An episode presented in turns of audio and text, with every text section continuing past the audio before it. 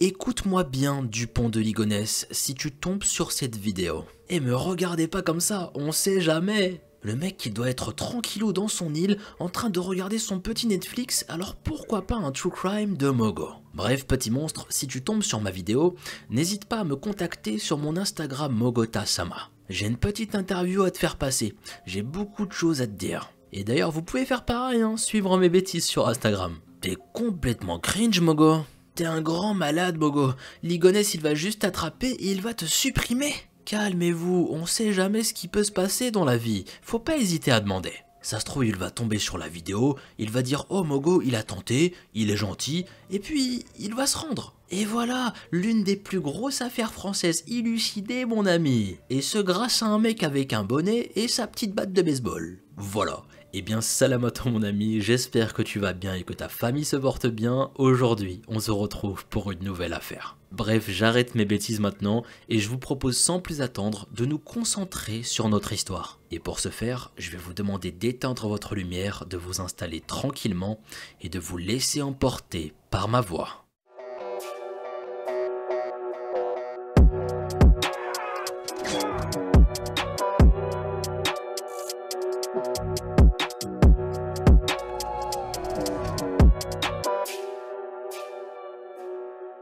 Megan Newborough est une très belle jeune femme. Elle est décrite par tous ses proches comme étant d'une personnalité douce, scintillante, qui apporte beaucoup de bonheur partout où elle va. Elle est le genre de personne que l'on décrit comme étant celle que tout le monde voudrait comme amie. Elle a une âme pure et bienveillante envers quiconque croiserait son chemin.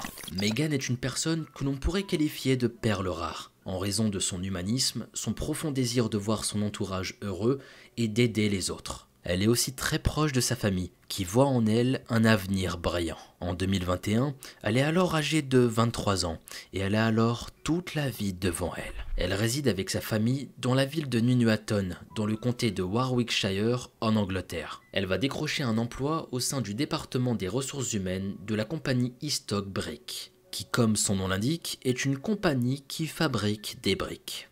Il y a beaucoup de hic dans ma phrase, mais c'est pas grave. Donc une compagnie qui fabrique des briques. Apparemment, Hipstock Brick est le principal fournisseur de cette ressource au pays. C'est au sein de cette même entreprise qu'elle fera la rencontre de l'un de ses collègues qui ne la laissera pas indifférente. En effet, elle va tomber sous le charme d'un certain Ross McCullum. Tous les deux commencent alors par se fréquenter, puis ils formeront un couple. La question qu'on peut se poser ici, c'est qui est donc ce fameux Ross? Eh bien, je vous propose d'en savoir un peu plus sur cet homme.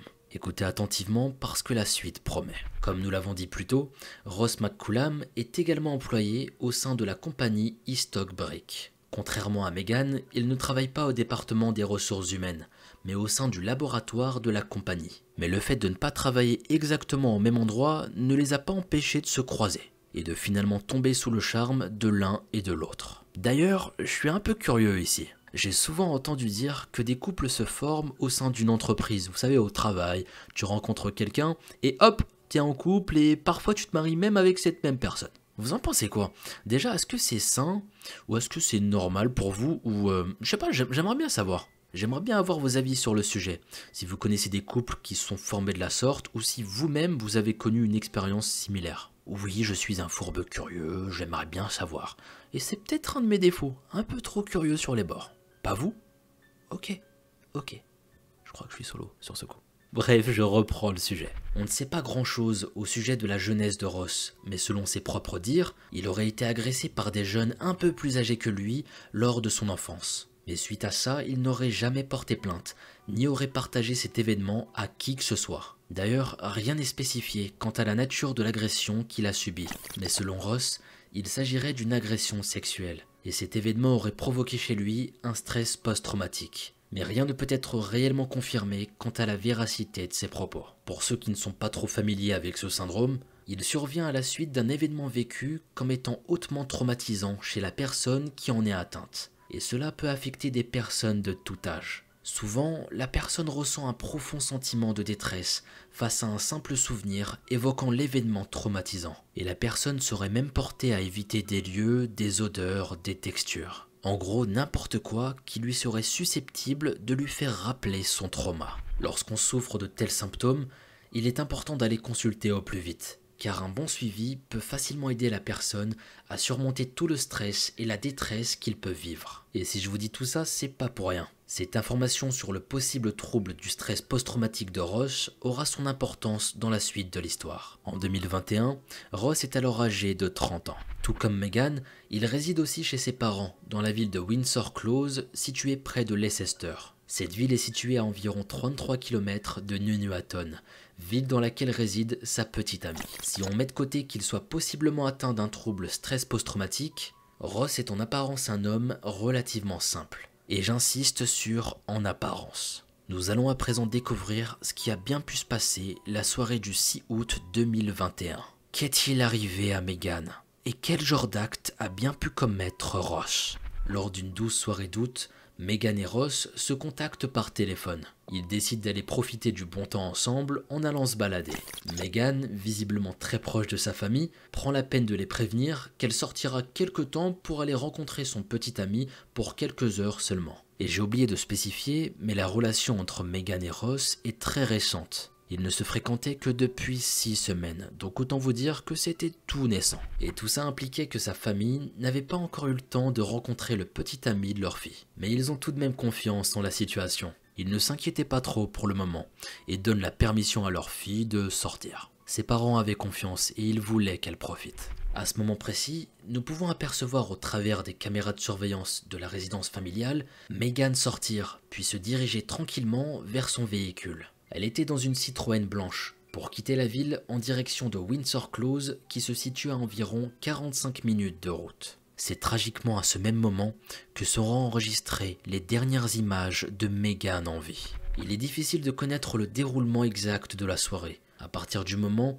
où Megan toque à la porte de Ross. Mais comme vous le verrez, nous pouvons supposer que soit la promenade prévue n'avait pas eu lieu, soit ils ont écourté l'événement pour finalement rentrer chez Ross. Ce que l'on sait cependant, d'après ce que rapportera Ross plus tard, c'est que le couple aurait eu une dispute alors qu'ils étaient rentrés. Avant d'inviter Megan chez lui, Ross avait attendu que ses parents allaient s'absenter pendant un certain temps. On peut très bien soupçonner qu'il avait délibérément choisi d'inviter sa petite amie alors que les parents devaient s'absenter, sachant l'ampleur du drame qui est sur le point de se produire. À ce moment, on ne sait pas si Megan ou Ross avaient consommé de l'alcool ou des substances. À mon avis, Megan devait être sobre, puisqu'en tant que jeune fille responsable, elle devait sous peu reprendre la route pour aller retrouver ses parents. Dans le cas de Ross, il semble qu'il avait depuis un certain temps décidé de consommer un médicament nommé le tadalafil. C'est un médicament qui aiderait à remédier aux troubles érectiles et autres troubles impliquant la nécessité de stimuler la circulation sanguine. Pour faire simple, c'était un peu comme le Viagra. Tous ces soucis personnels, c'était un problème qui complexait beaucoup Ross. Et parmi les effets secondaires les plus fréquents associés au tadalafil, on note des battements dans les oreilles, des vertiges et des problèmes visuels. Bref, avec toutes ces informations, on peut revenir à la dispute. Que s'est-il exactement passé? Megan aurait tout simplement entrepris de discuter de projets d'avenir avec son petit ami. Le contexte reste vague, mais il peut s'agir de projets tels que le fait de partager un logement commun, faire des voyages, qui sait. Quoi qu'il en soit, ce sujet de discussion n'a pas du tout plu à Ross. En guise de réponse, il va balancer à Megan un très gentil ferme ta putain de gueule. Qui parle à sa petite amie comme ça, sérieusement? Ah là là. Bien évidemment, cette réponse bouleverse Megan, et elle décide aussi de répondre. Mais au vu de sa personnalité, elle n'a pas montré d'agressivité. On ne sait pas exactement ce qu'elle va lui dire, mais lorsqu'elle va répondre, Rose va très vite réagir. Il va sauter sur Megan et l'étrangler jusqu'à son dernier souffle. Et il ne va pas s'arrêter là. Ross continue de s'acharner sur le corps de Megan.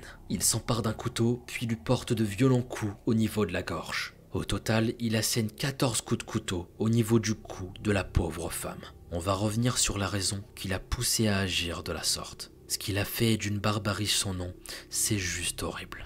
Après son crime commis, Ross se dépêche de trouver un moyen de se débarrasser du corps de sa petite amie. Aux alentours de 21h, Ross couvre le corps de Megan de plusieurs vêtements et autres tissus dans l'espoir de limiter les écoulements de sang. Ensuite, il porte le corps jusqu'à la voiture de Megan et la met à l'intérieur. Il se met alors à parcourir plusieurs endroits dans le but d'éparpiller les effets personnels de Megan, dont son téléphone portable qu'il jette aux abords de la Hermitage Road. Non loin de la Coalville, soit environ 5 minutes de route des lieux du crime. Une fois débarrassé du téléphone portable de Megan, Ross abandonne le corps aux abords de Charlie Road dans la broussaille, juste derrière un mur de pierre, à environ 10 minutes de la ville de Coalville. Finalement, il abandonne la voiture de Megan dans un parking du collège de Loughborough. Ensuite, il va jeter les clés du véhicule et tenter désespérément de se débarrasser de tous les éléments qui pourraient être considérés comme une preuve du crime, notamment ceux qui ont été tachés de sang. Une fois tout ça fait, il décide de rentrer en taxi, qui le dépose directement près de chez lui. L'extrait qui suit a été enregistré par une vidéo de surveillance, installée près de l'endroit où se situait Ross à ce moment on peut voir la manière dont il tente de camoufler son passage, tout en abandonnant la Citroën de Megan en même temps. Je ne sais pas ce que vous en pensez, mais non seulement ce monstre a assassiné froidement et cruellement sa petite amie, mais en plus il semble se comporter de manière complètement erratique et irréfléchie. Il semble à ce moment ne plus trop savoir quoi faire et laissera plein de preuves derrière lui. Il a quand même conduit le véhicule, et a sans doute laissé son ADN partout et on peut en déduire qu'il avait sans doute emporté son propre téléphone portable avec lui. Et c'est avec ce même téléphone qu'il a appelé son taxi. Et comme on le sait très bien, qui dit téléphone dit géolocalisation. Et voilà, tout simplement, il est dans la merde. Il va être très simple de savoir où il est allé et à quel moment il est allé à ces endroits. La police n'aura pas trop de difficultés à savoir où il est allé et à quel moment. Pendant ce temps-là, la famille de Megan s'inquiète rapidement de ne pas voir leur fille rentrer cette soirée-là. Il était déjà plus de minuit passé lorsque Ross rentre chez lui. Après tout, il devait s'agir d'une simple balade entre amoureux. Megan aurait dû rentrer il y a plusieurs heures déjà. Ce n'était pas son genre de ne pas prendre la peine de prévenir ses parents si elle avait un retard ou un imprévu. Heureusement, Megan est rapidement portée disparue par sa famille. Le jour suivant le drame, dans les environs de midi, la police prend immédiatement cette affaire avec beaucoup de sérieux. Dans les heures qui suivent, la police contacte Ross par téléphone, puisque ce dernier n'était pas présent chez lui quand la police voulait l'interroger. Il répond alors à l'agent que Megan serait partie de chez lui la veille, aux alentours de 21h, et que depuis, il n'aurait pas eu de nouvelles de sa part. Dans le but de se créer un alibi, il raconte qu'il a tenté de joindre Megan d'abord par téléphone, et lui aurait laissé un message vocal puisque bien évidemment elle n'était pas en mesure de répondre. Dans ce message vocal, on peut entendre Ross prendre des nouvelles de sa petite amie et s'inquiéter du fait qu'elle ne réponde pas, mais que c'était forcément dû au fait qu'elle devait dormir, ou que son téléphone était éteint ou déchargé. Mais ce que je trouve le plus terrifiant dans son message, c'est qu'à un moment, il va dire J'ai passé une bonne soirée. Dit comme ça, ça paraît très très glauque. Sachant tout ce qu'il s'est réellement produit et qu'il n'était pas du tout question d'une promenade romantique, je trouve que ce vocal glace le sang. Il termine aussi son message vocal en lui disant qu'il l'aime. Le lendemain matin, Ross envoie des textos à Megan pour d'abord lui souhaiter un bon matin comme si rien ne s'était passé. Comme il sait qu'il n'obtiendra pas de réponse de la part de la jeune femme, il poursuit son stratagème sadique en lui envoyant un second texto en lui faisant part de ses inquiétudes. Il va jouer le rôle du bon petit ami inquiet. Tente de savoir où se trouve sa petite amie et si rien ne lui est arrivé. Mais comme vous pouvez vous en douter, ce petit jeu ne va pas tromper les policiers bien longtemps. Ross McCullum, il est temps pour toi de te faire arrêter. Il est temps pour toi de faire face à la justice et de répondre de tes actes. Banks.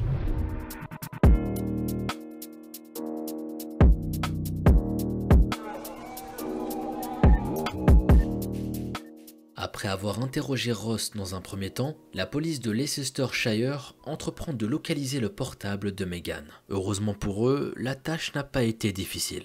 Ross n'avait pas songé à désactiver la géolocalisation de l'appareil. Une fois le téléphone portable retrouvé, la police se rend compte très rapidement qu'il s'agit d'un enlèvement et qu'il fallait donc redoubler de vitesse dans les investigations. La police remonte vers Ross, qui après tout est la dernière personne à avoir vu Megan en vie. Ross est alors interpellé par les agents. Ils lui disent qu'ils ont de bonnes raisons de croire qu'il est impliqué dans la disparition de Megan. Ross semble agir de manière à la fois nerveuse et déroutée. Avant de poser plus de questions à Ross, l'un des agents entreprend de le menoter. Aussitôt, il avoue son crime, affirmant que Megan est décédée et qu'il peut même les guider jusqu'à l'endroit précis où il a dissimulé son corps. Les policiers s'exécutent aussitôt et demandent à Ross de bien vouloir les suivre et Ross les conduit effectivement à l'endroit précis où était caché le corps. Elle est ainsi retrouvée le 8 août 2021, deux jours après la tragédie. Dans cet extrait, nous pouvons assister au déroulement de l'arrestation de Ross, qui a été filmé par les caméras dont sont munis les agents de la police. Lorsqu'il est interrogé, Ross plaide immédiatement coupable, mais tente de justifier ses actes. Il va dire qu'il était aveuglé parce qu'il décrit comme une rage folle, que tout ça a été provoqué par son trouble de stress post-traumatique. D'après lui, il aurait été abusé sexuellement alors qu'il était jeune, et Megan aurait alors fait ressurgir les plus sombres souvenirs de son enfance. Très franchement, je n'ai pas réussi à trouver de source confirmant si Ross avait bel et bien reçu un diagnostic de ce genre. Dans tous les cas, je pense qu'il avait beaucoup d'autres problèmes. Par exemple, au cours de l'enquête, la police a pu retracer des recherches que Ross avait fait sur son ordinateur. Il aurait entre autres visité des sites météorologiques. Il aurait effectué plusieurs recherches pour consulter les actualités. Peut-être qu'il redoutait que l'on tarde les recherches concernant Megan. Mais plus étrange encore, il aurait également consulté des sites pour adultes, dont le contenu présentait des relations à forte tendance dominatrice. Ce qui est plutôt troublant je trouve, surtout au vu des circonstances. Par la suite, il se serait informé sur l'histoire de tueurs en série notoires, et ce à de multiples reprises. Il aurait aussi fait des recherches concernant des prisons de la région, comment les prisonniers étaient traités, et étrangement, comment on peut y trouver un coiffeur. Oui, moi aussi j'ai été surpris, allez comprendre la logique. Le gars vient tout juste de commettre un crime odieux, mais il n'oublie pas de penser à son look. Ok. Avec toutes ces informations, on pouvait se douter que Ross sentait bien qu'il allait très tôt se faire arrêter. Et il avait raison. Une fois mis en état d'arrestation, la police ne tarde pas à inspecter la demeure de Ross, afin de comprendre ce qui s'est passé et de trouver des preuves. Et ce que je trouve le plus triste, c'est que lorsque la maison dans laquelle habitait Ross a été fouillée par la police, il y avait des traces évidentes montrant que Megan avait au moment des faits lutté pour sa vie. Les policiers ont par exemple retrouvé sa montre de marque Fitbit sur le sol du salon, montre qui a été arrachée de son poignet alors qu'elle tentait de se défendre contre son agresseur. Mais Skena, la pauvre, elle s'est accrochée comme une guerrière, elle s'est battue pour sa vie, mais malheureusement, il va lui arracher la vie. Elle ne fera pas le poids contre son agresseur en cette triste soirée d'août 2021.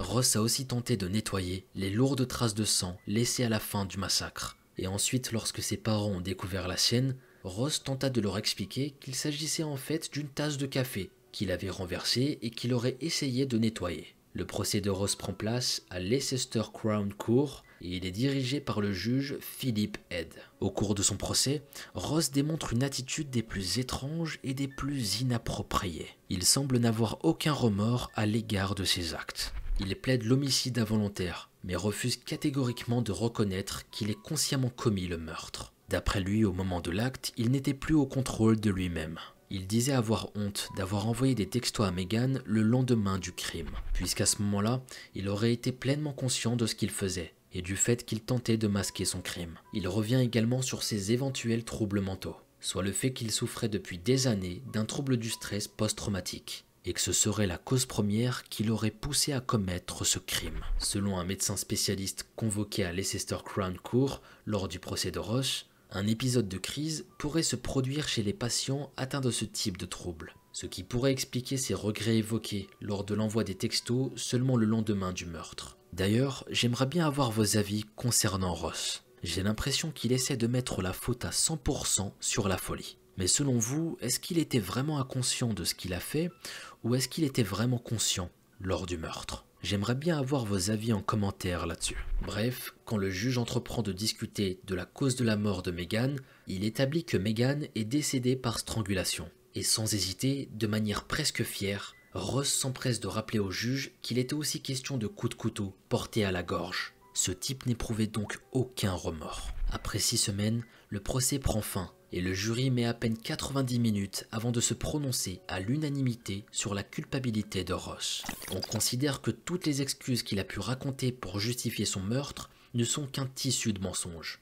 qu'il a agi de la sorte en raison de son tempérament colérique et la frustration qu'il éprouve à cause de son impuissance sexuelle. Il est donc immédiatement condamné à la prison à perpétuité sans libération avant 23 ans. Et quand je vous disais que ce type n'avait aucun remords et aucune limite dans sa cruauté, l'un des détenus aurait entendu Ross déclarer, alors qu'il était dans sa cellule, que s'il était allé un peu plus loin, il aurait décapité Megan. À l'issue du procès, Claire, la sœur de Megan, se tourne vers Ross Elle déclare le cœur rempli de peine, avec les larmes sur son visage, les choses suivantes. Megan a toujours cru qu'elle pouvait aider les autres, mais aider des personnes aussi diaboliques est impossible. J'espère qu'elle va te hanter. Le père de Megan, Anthony, dit aussi en larmes les choses suivantes. Notre famille a perdu un trésor, notre merveilleuse Megan, et ce dans des circonstances des plus horrifiques. Elle était aimée par tant de gens et a illuminé la vie de ceux qu'elle rencontrait, et cela nous laisse un gigantesque vide qui ne pourra jamais être comblé.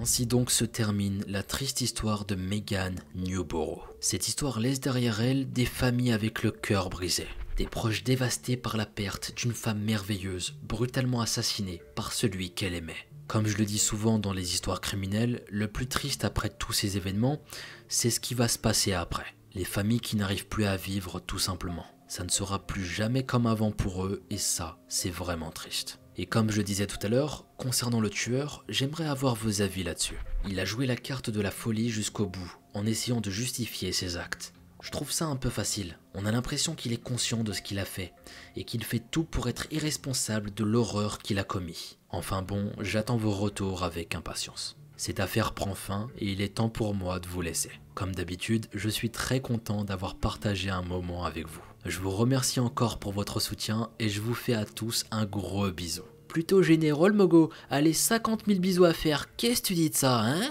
Toujours à jouer sur les mots, bande de fourbes. Je vous vois venir, vous êtes des petites fouines. Oui, des petites fouines. Je vous vois, je vous connais.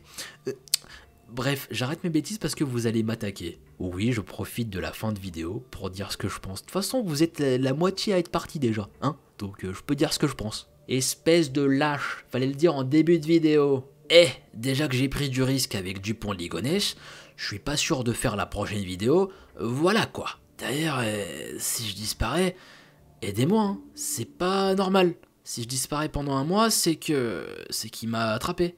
Enfin, qui, m'a fait du mal. Enfin, j'espère que ça va pas arriver, bien sûr, mais, mais on sait jamais. À trop faire le con, bah un jour, je finirai par me faire avoir, faut croire. Ou pas j'ai Mogo Junior juste à côté de moi.